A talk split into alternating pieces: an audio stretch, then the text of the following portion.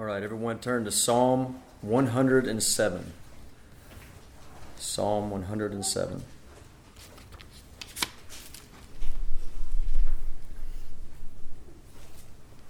Let's pray.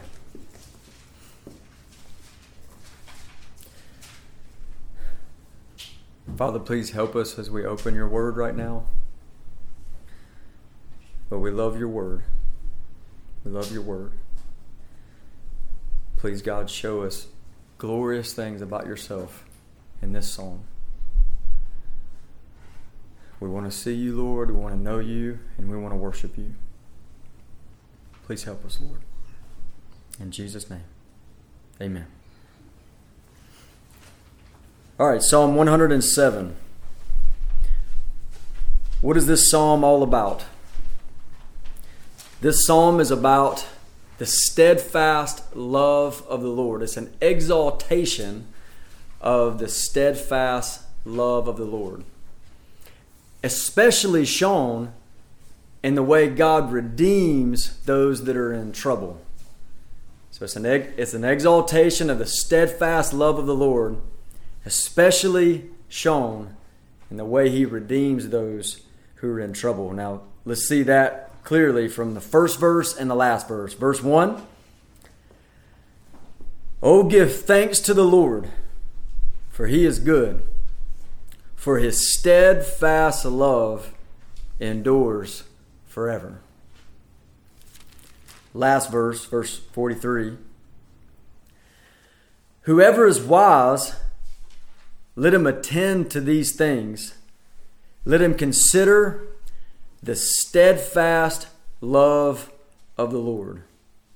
And we see that phrase, a steadfast love of the Lord, all the way through this psalm. So this psalm is an exaltation of the steadfast love of the, of the Lord, especially shown in the way he redeems those who are in trouble. Let's look a little bit quickly about the, the, the structure of this psalm. What do we see here? So we have the introduction in verses 1 through 3 Let's read that together. Oh, give thanks to the Lord, for he is good, for his steadfast love endures forever. Let the redeemed of the Lord say so, whom he's redeemed from trouble and gathered in from the lands, from the east and from the west, from the north and from the south. So, here in our introduction, we've got an exaltation of the steadfast love of God. And I love this phrase. It says, Let the redeemed of the Lord say so. Let them say so. What are they? What are the redeemed of the Lord uh, to say? They're, they're to say, Give thanks to the Lord. They're to give worship to our God for redeeming them. What are they redeemed from? It says in verse 2 Whom He's redeemed from trouble. Who, whom He has redeemed from trouble. So let the redeemed of the Lord say so. Let them speak of God's redemption. Let them speak worship and thanks to God for his steadfast love.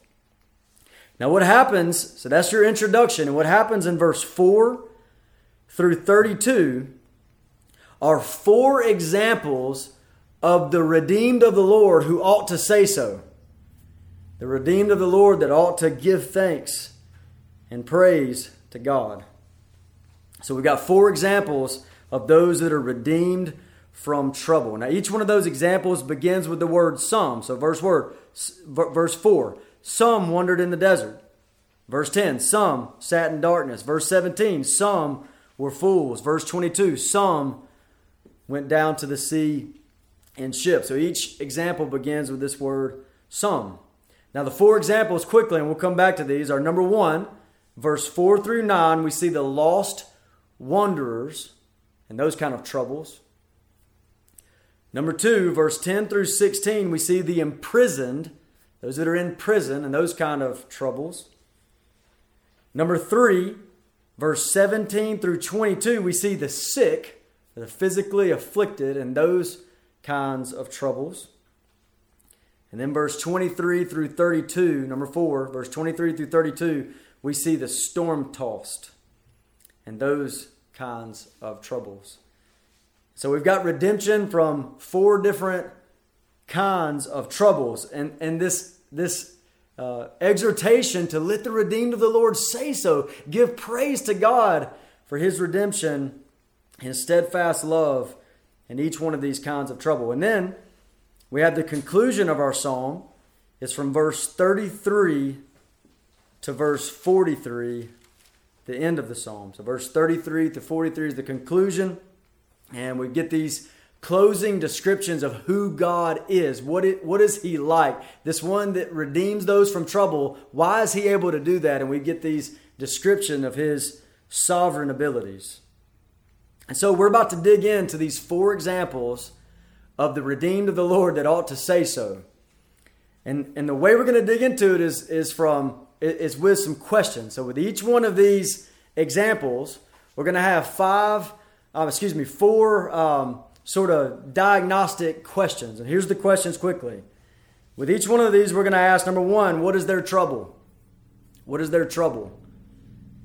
And number two, what did they do in response to their trouble?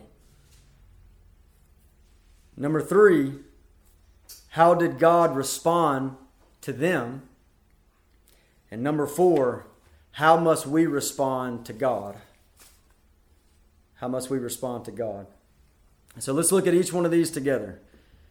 Let's start with number one the lost wanderers. We're going to read verse 4 through 9. Some wandered in desert waste, finding no way to a, a city to dwell in. Hungry and thirsty, their soul fainted within them. Then they cried to the Lord in their trouble and he delivered them from their distress. He led them by a straight way till they reached a city to dwell in. Let them thank the Lord for his steadfast love, for his wondrous works to the children of man. For he satisfies the longing soul, and the hungry soul he fills with good things. So let's walk through our questions there. First question What is their trouble?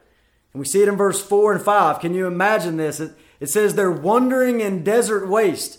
They're finding no way to a city to dwell in. They're lost. These are people that are lost. These are lost wanderers. You keep reading, it says that they're hungry, they're starving, they're dying of thirst. These are a poor and needy people. A poor and needy people, lost and starving and dying of thirst. And so, what do they do? What do they do in the midst of their trouble? In verse 6a says, Then they cried to the Lord in their trouble. They cried to the Lord in their in their trouble. Psalm 50 verse 15 it says, "Call upon me in the day of trouble, and I will deliver you, and you shall glorify me."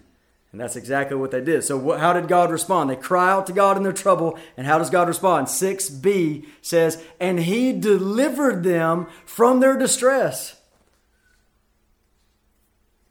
Verse 7 also, He led them by a straight way till they reached a city to dwell in, a place where they would be hungry no more, where their thirst would be satisfied, where they would no longer be lost, but they would be found in this city. And so, our final question on this example is how must we respond? How must we respond? And verse 8 tells us let them thank the Lord for his steadfast love, for his wondrous works to the children of men. How should we respond? Worship. Worship is the only response that makes sense. Give thanks to the Lord. Worship our God for delivering and redeeming the lost wanderers. Worship him for this. Verse 9 For he satisfies the longing soul, and the hungry soul he fills with good things. Worship him. Give thanks. Oh, that you would give thanks to the Lord for that. Now, don't miss the spiritual picture here. Don't miss it. Humanity's greatest problem is not geographical lostness. Humanity's greatest problem is a spiritual lostness, which only Jesus can fix. John 14, 6, Jesus said, I am the way, the truth, and the life, and no one comes to the Father except through me. He's the way. In spiritual lostness, headed towards hell, in waste places, Jesus says, I'm the way. I'm the way. Humanity's greatest need is not a physical need or a physical hunger, a physical thirst, but it's a soul need. It's a soul hunger, it's a soul thirst. We see that language in verse 9. He satisfies the longing soul, and the hungry soul he fills with good things. People spend their entire lives try, trying to satisfy the longings of their soul with things that do not satisfy. They spend it in vain on money, but it doesn't satisfy, on success, but it doesn't satisfy. And you could go on and on with immorality and wickedness to try to fill it up, but it doesn't satisfy. Christ alone can satisfy the longing soul. You remember John chapter 4 when Jesus met the lady, the Samaritan woman at the well. And she had tried to satisfy her longing soul with men. She had five husbands, and the one she had now is not her husband. And Jesus said, said, said to her, Will you give me some water? And she, she said, uh, She responds to him, and Jesus said, if, if you knew who you were talking to, you would have asked me, and I would have given you living water. I'd have given you living water. To which she says, You don't have anything to, to draw this water. to which Jesus says, he says, This water that you're drinking out of now, you'll drink it and then you'll thirst again. But the water that I will give you, you will never thirst again. Jesus alone gives water that satisfies the thirsty soul. Let's go to the second example. Verse 10 through 16, we've got the imprisoned. Some sat in darkness and in the shadow of death, prisoners in affliction and irons. For they had rebelled against the words of God and spurned the counsel of the Most High. So he bowed their hearts down with hard labor. They fell down with none to help. Then they cried to the Lord in their trouble, and he delivered them from their distress. He brought them out of darkness and the shadow of death and burst their bonds apart. Let them thank the Lord for his steadfast love, for his wondrous works to the children of man. For he shatters the doors of bronze and cuts in two the bars of iron. So, again, let's walk through those questions. What's their trouble? What's their trouble? Verse 10 Some sat in darkness and the shadow of death, prisoners. They're in prison, and these aren't like modern prisons. Don't think modern prisons, but think prisons that are full of darkness, the shadow of death. These prisons are dark and deadly. They're on the verge of death. They're in affliction. They're in irons. They're in prison. Does God deliver people like this? We know that He does. You remember Peter in the book of Acts, how God delivered that man. He preached the gospel and was thrown into jail, and God delivered him from prison. But I want you to notice that this is different. This is this is worse than the situation with Peter because they're in jail, they're in prison, and it's their own fault. It's because of their own sin. Look at it in verse 11. They had rebelled, for they had rebelled against the words of God and spurned the counsel of the Most High. Why are they in afflictions of iron? Why? Because they rebelled against God. These are not just the prisoners, but the rebellious prisoners. Not those in prison for righteousness' sake, but those that have rebelled against God and therefore are in prison. This punishment they got is from God. Look at verse 12. So he bowed da- so he bowed their hearts down. God did that with hard labor. They fell down with none to help. Does God redeem people like this? Those that are in prison and it's their own fault. It's because of their own rebellion. Does he redeem people like this? Does he redeem them in their troubles? Look at what they did. Second question What did they do? How they respond to their trouble. Verse 13a. Then they cried to the Lord in their trouble. Just like the lost wanderers, the rebellious prisoners cried to the Lord in their trouble. This is reminding me, I want to read something to you about the king Manasseh in Second Chronicles 33. Manasseh was a wicked, wicked king that walked in idolatry and sorcery and even child sacrifice. If you can go that wicked. And it says in Second Chronicles 33, verse 10 through 13, the Lord spoke to Manasseh and to his people, but they paid no attention. They didn't listen.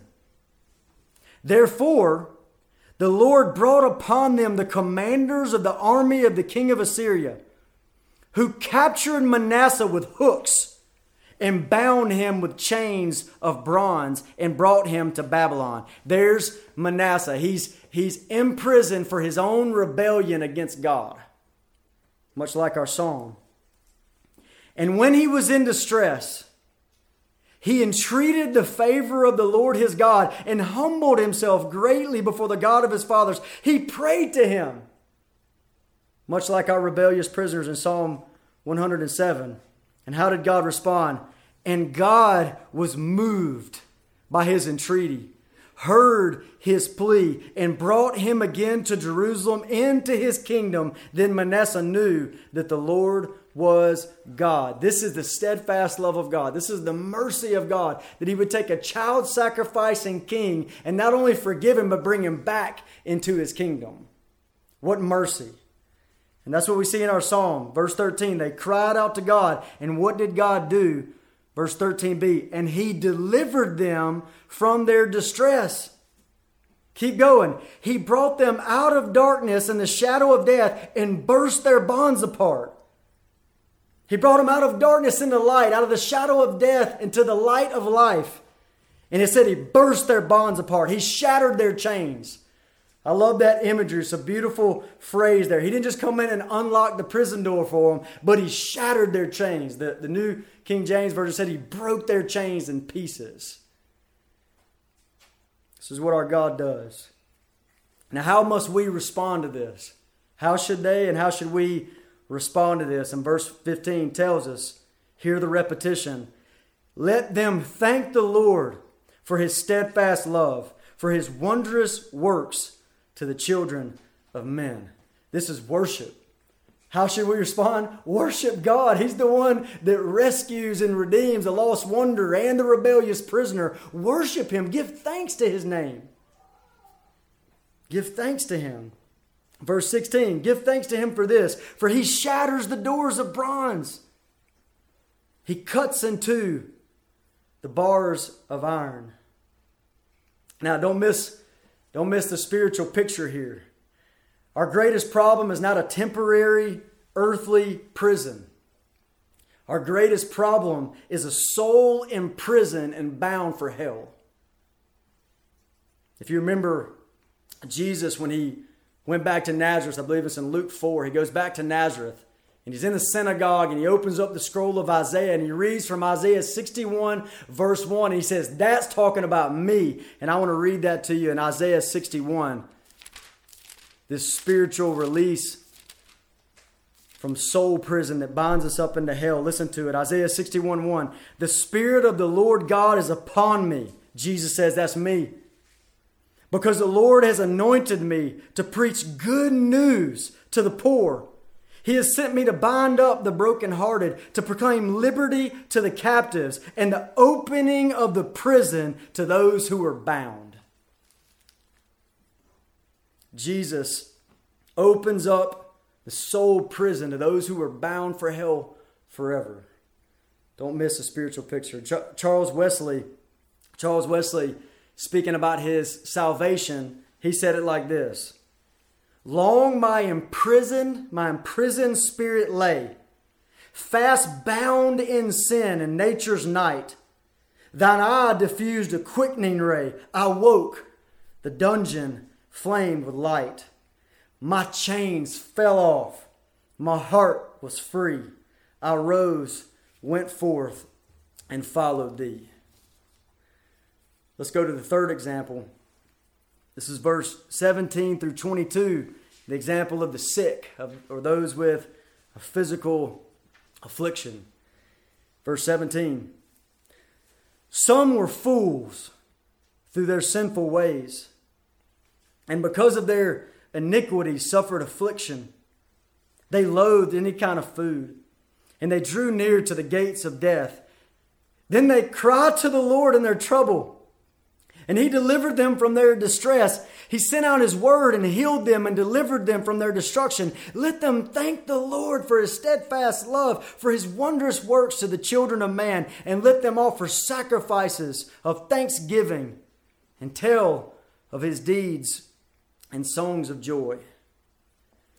So, again, first question what was their trouble? And we see it in verse 17 and 18. Their trouble was a sickness, some sort of physical affliction. It says affliction at the end of verse 17. What kind of affliction? Verse 18. They loathe, to, they loathe any kind of food.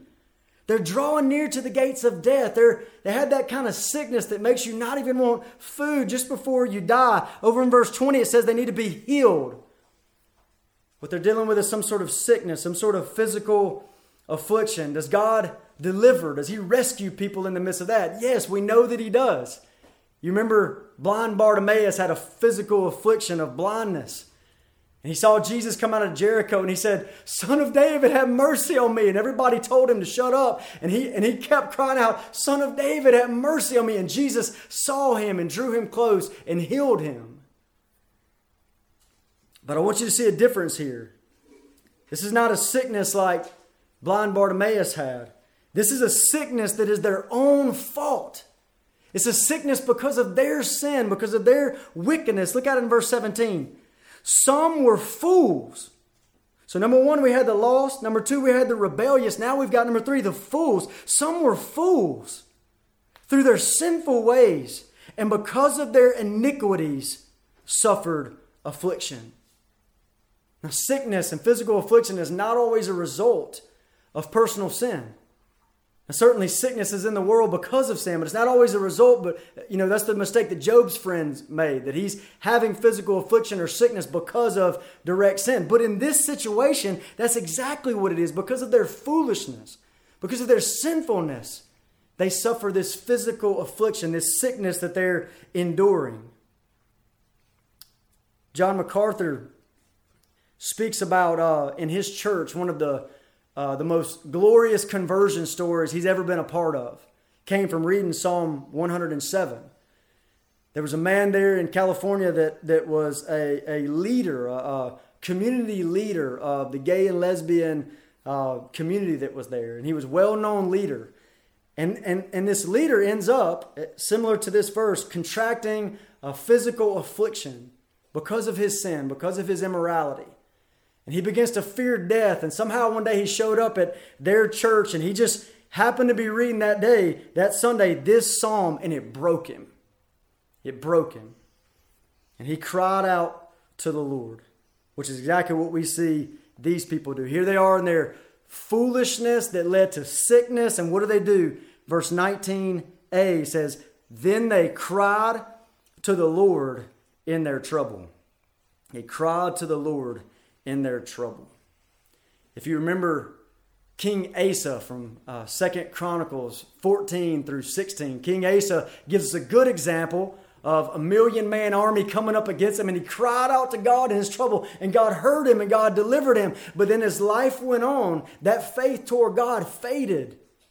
And at the end of his life, we see him there with diseased feet and he said he did not seek God even though he was in his disease but rather he sought the physicians.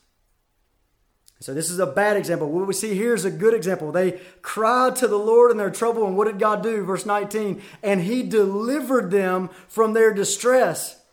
Keep reading, verse 20. He sent out his word and healed them and delivered them from their destruction. Now, I love this phrase in verse 20. It says, He sent out his word and healed them. He sent out his word and healed them. Remember that with when the Roman centurion uh, came across Jesus and said, Jesus, please, will you, will you heal my servant? I need you to heal my servant. And Jesus said, Yes, I'll come and heal your servant. And the centurion says, No, no, I'm not worthy that you come under my roof. I'm not worthy that you come under my roof. Just speak the word and he'll be healed. And Jesus, admiring this man's faith, spoke the word and healed his servant. This reminds me of our Savior. He sent out his word and healed them and delivered them from their destruction. Now, how should we respond to this? How should we respond to this? And we see it right here in verse 21. Let them thank the Lord for his steadfast love, for his wondrous works to the children of man. This is worship. How should we respond? Worship him. Give him thanks. Give him praise. How do you worship him? Look at verse 22. And let them offer sacrifices of thanksgiving and tell of his deeds and songs of joy. Sing to him. Open your mouth and praise his name. Hebrews, uh, Hebrews 13, 15 uses similar language. Verse 22 says, let them offer sacrifices of thanksgiving. Similar language in Hebrews 13, 15, where it says, Let us continually offer the sacrifice of praise. Here's the definition that is, the fruit of our lips giving thanks to his name. Open your mouth and praise him. Let the redeemed of the Lord say so. Now, don't miss the spiritual picture here. Our greatest problem is never physical sickness or disease or a virus.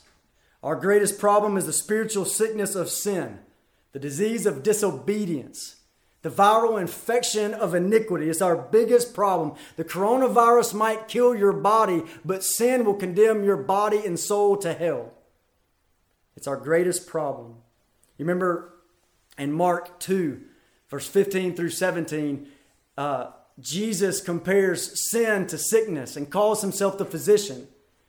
He says, Those who are well or healthy have no need of a physician, but those who are sick. I'm not come to call the righteous the healthy, but sinners, the sick, to repentance.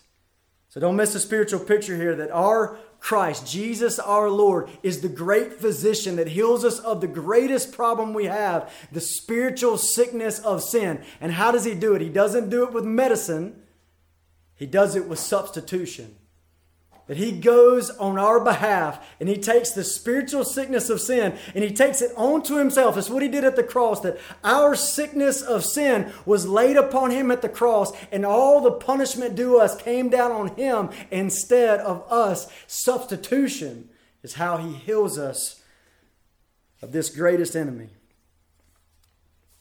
Let's go to the fourth example,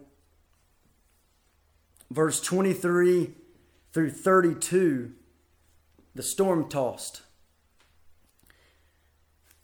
Some went down to the sea in ships, doing business on the great waters.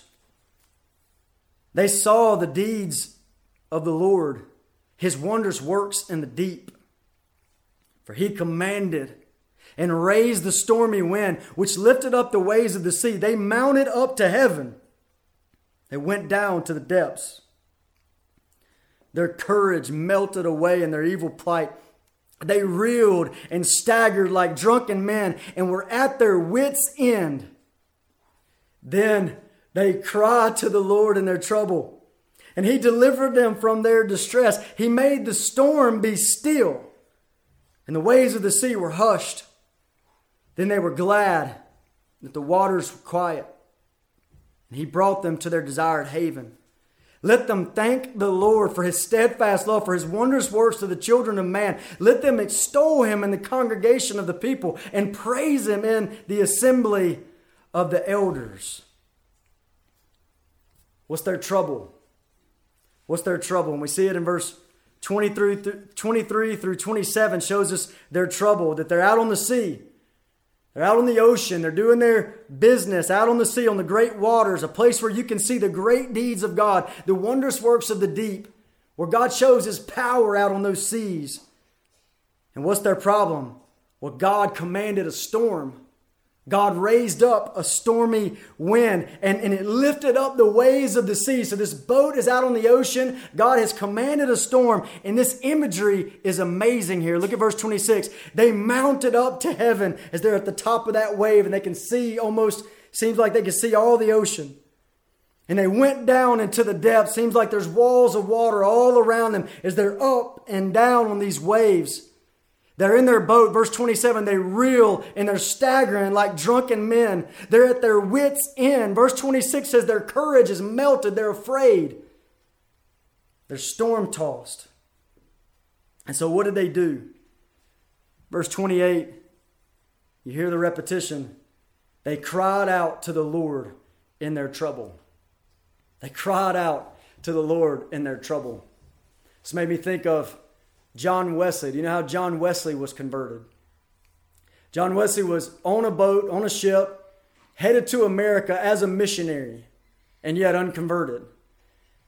And on the way there, God raised up a mighty storm like this, and it scared him, and he came to his wits' end, and he looks up and he sees some other missionaries with their families singing hymns to God, calling out to the Lord in the midst of it, and he saw that his heart, that his heart was separate from the Lord. And there he saw his need for God and was shortly thereafter converted. Now, how did these people respond? They responded like John Wesley. Verse 28, then they cried out to the Lord in their trouble. And then what does God do? How does God respond? And he delivered them from their distress. Verse 29, he made the storm be still. The waves of the sea were hushed. And they were glad that the waters were quiet and he brought them to their desired haven. Can you imagine that moment? That moment where you've come to the end of yourself. You've come to the end of your wisdom. You don't know what to do. You're at your wits' end, as it says here, and you're deeply afraid. And all of a sudden, you cry out to the Lord, and then everything goes quiet. The still sea is hushed. The waters go quiet. Imagine that moment.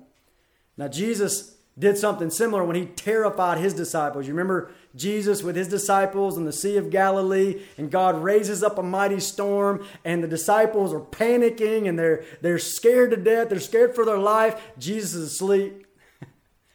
they wake him up. Jesus, aren't you, aren't you worried about us dying right now? We're about to perish. And Jesus stands up and says, Be still. And the wind and the waves go hush, quiet. And it says that the disciples were no longer afraid of the storm, they were terrified of him. Who is this one that commands the winds and the waves, and they obey him? Now, how must we respond to this? Verse 31 tells us how to respond. Let them thank the Lord for his steadfast love, for his wondrous, his wondrous works to the children of man. Again, this is worship. Worship God. Worship like this, verse 32 let them extol him in the congregation of the people and praise him in the assembly of the elders. Get together, people of God, and worship him. And that's the thing that we're longing to get back to to come together in the congregation and in the assembly and worship our God together for who he is and what he's done. Now, don't miss the spiritual reality here. Your greatest fear ought not to be being caught in a mighty storm in the ocean. All that can do is drown you. Your greatest fear ought to be the storm of God's anger, which is soon to fall on the heads of sinner, et- sinners, et- eternal damnation at the judgment of God. Now, I want you to notice how powerless, how powerless these men were to avoid the wrath of the storm.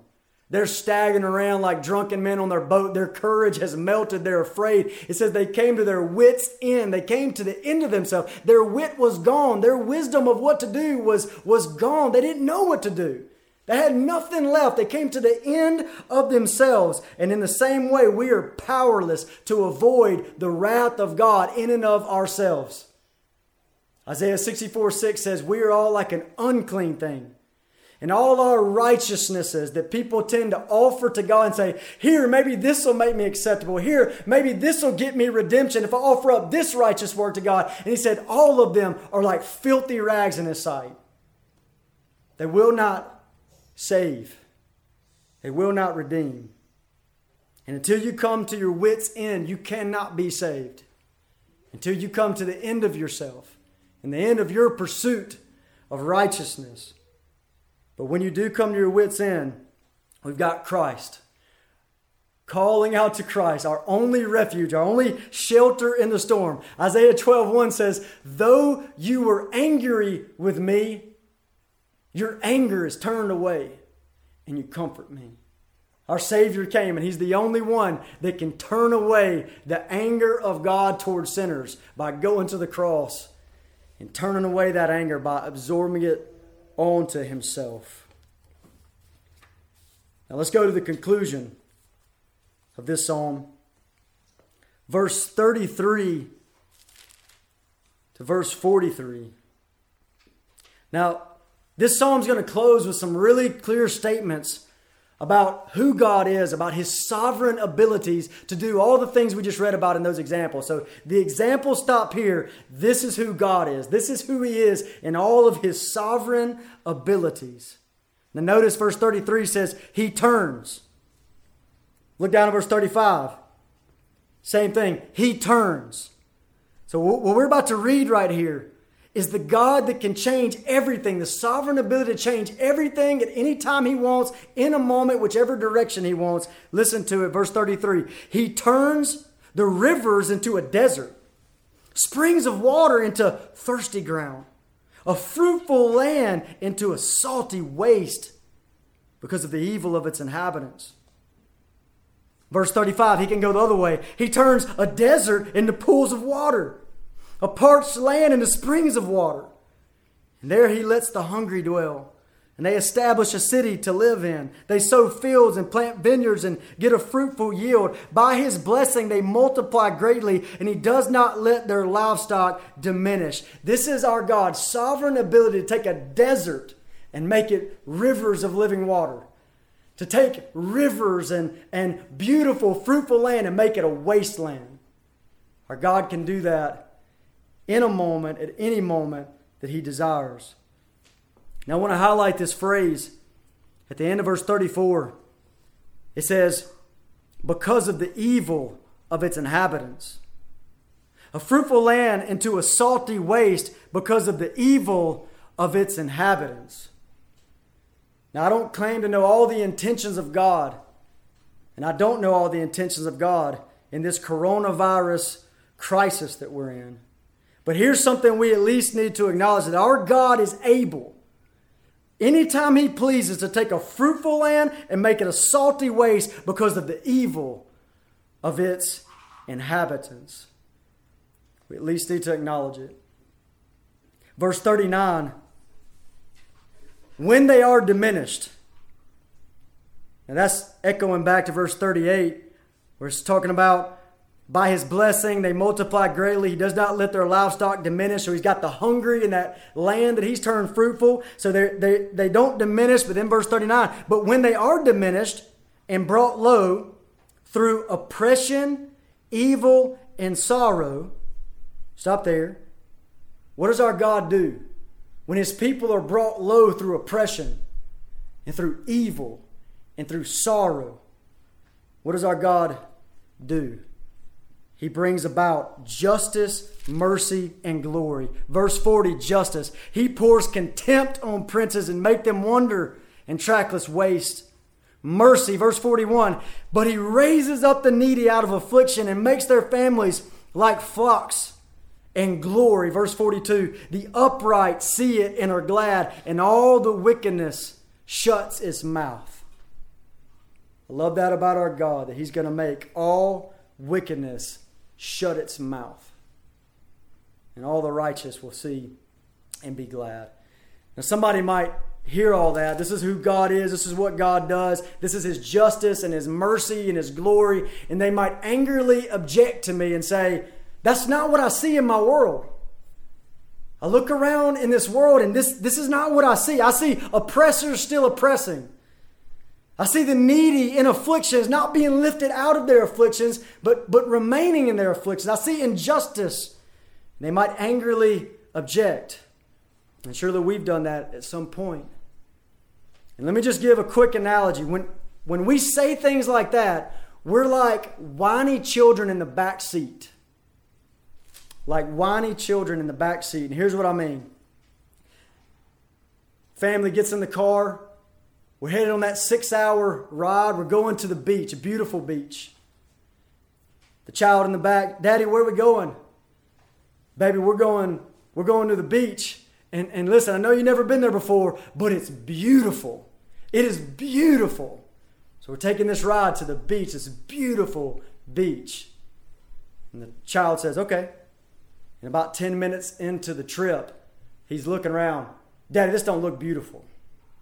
This doesn't look beautiful.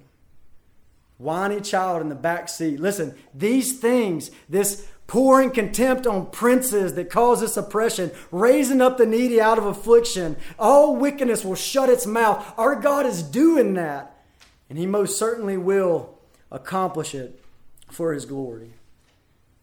Now, quickly, four takeaways from this psalm.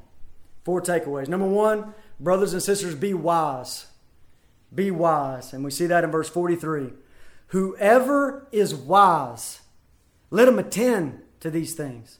Let them consider the steadfast love of the Lord. Listen, that's wisdom. Attend to the brothers and sisters, attend to these things, these things about who God is and what He has done and what He is doing in His Word in Psalm 107. Give attention to these things. Consider these things. Meditate on these things. Think about these things regularly, daily, all the time. Give thought to the steadfast love of God and who He is. Attend to these things, consider these things. Fools say, I know God is love, move on. But the wise give attention to it. Give attention to it and be wise. Number two, brothers and sisters, expect troubles. Expect troubles. There's a repetition of the word troubles, troubles, troubles, troubles all throughout this psalm. We see him talking about troubles. Now that's interesting because this is supposed to be a psalm that's exalting the steadfast love of God. So, wouldn't it be better if you want to exalt the steadfast love of God, if that's what you want to do, then just kind of sweep the troubles under, under the rug, right? Wrong. Expect troubles. Troubles are a gift from God to help us see His steadfast love. Without troubles in our sin and our sinful state, we wouldn't see His love. We wouldn't understand it. We wouldn't get it. And yet, God gives us troubles as a gift to us. Expect troubles. Number three, Third takeaway cry out to the Lord. Cry out to the Lord. Now, surely you saw that repetition, right? Verse 6 Then they cried to the Lord in their trouble. Verse 13 Then they cried to the Lord in their trouble. Verse 19 Then they cried to the Lord in their trouble. Verse 28, then they cried to the Lord in their trouble. This is the repetition. They crying out to God. Brothers and sisters, let's be people that cry out to God. Let's be people of prayer that go to our God in trouble all the time because He's worthy and He's sovereign and He's good. And we go to Him in prayer. Go to Him, cry out to Him. Let's be that kind of church. Now, I think it's worth, this is something that needs to be made clear to our nation right now in the midst of our recent trouble with this coronavirus. Think about what this whole thing has, in a sense, done. We've had this coronavirus, the stability of our wealth has been stripped away, the stability of our health has been shaken. Some of our greatest idols, like our, our entertainment, our sports, have been ripped away from us. The corporate worship of God has been, in a large way, silenced in the land. What's God saying? What's God saying? And what are the responses that you hear? And here's some of the responses that I've heard. I've heard responses like uh, fearful and panicky responses, which is not turning to the Lord. I've heard flippant responses of conspiracy theories and the like, which is not turning to the Lord. And maybe worst of all, this thing that we've heard so often of we're Americans and we're going to rise up and conquer this thing. We're going to beat this thing. We're going to con- in this arrogant move rather than turning to God in the midst of a trouble. Crying out to God. This is the, the language of repentance that we haven't heard. We need to repent and come to our God. What's he saying to us? There were a group of people in Amos 4 that God did similar things, that he gave them cleanness of teeth and the bread was taken away and they gave them famine. And, and, and five times in that chapter says yet they did not return to the lord. Yet they did not return to the lord. Yet they did not return to the lord. May we be a people that in trouble cry out to the lord. And last takeaway number four is this phrase that i love let the redeemed of the lord say so. Let the redeemed of the Lord say so. You see that in verse 2? What should they say? They should worship. Did you see the repetition? What, what should they let the redeemed of the Lord say so? What should they say? Verse 8, let them thank the Lord for his steadfast love. Verse 15, let them thank the Lord for his steadfast love. Verse 21, let them thank the Lord for his steadfast love. Verse 31, let them thank the Lord for his steadfast love. What should they say? Worship him. And I want to highlight that it says, let the redeemed of the Lord say so. Let them speak it out. It is important that we worship God in our heart, no doubt. But it's also important that that worship comes out of our heart and through our lips and it enters into this world, into the air to praise and worship our God.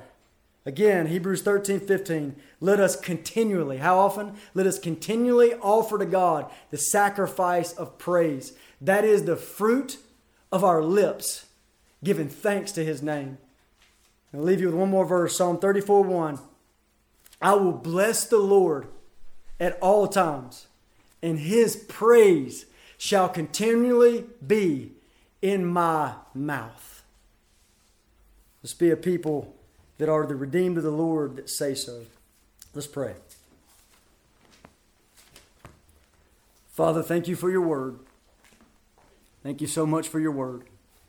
And I pray, Lord, that you would get all the praise and glory and worship from us as your people.